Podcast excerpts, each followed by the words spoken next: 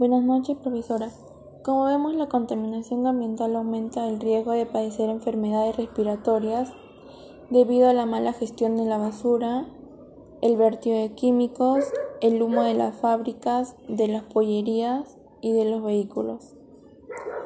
Debido a este problema, propuse propuestas para la prevención de la contaminación ambiental. Estas son las siguientes. 1 Evitar el uso de productos tóxicos como las pinturas y también evitar el uso de aerosoles. 2. Utilizar el transporte público, caminar o trasladarse con bicicleta. 3.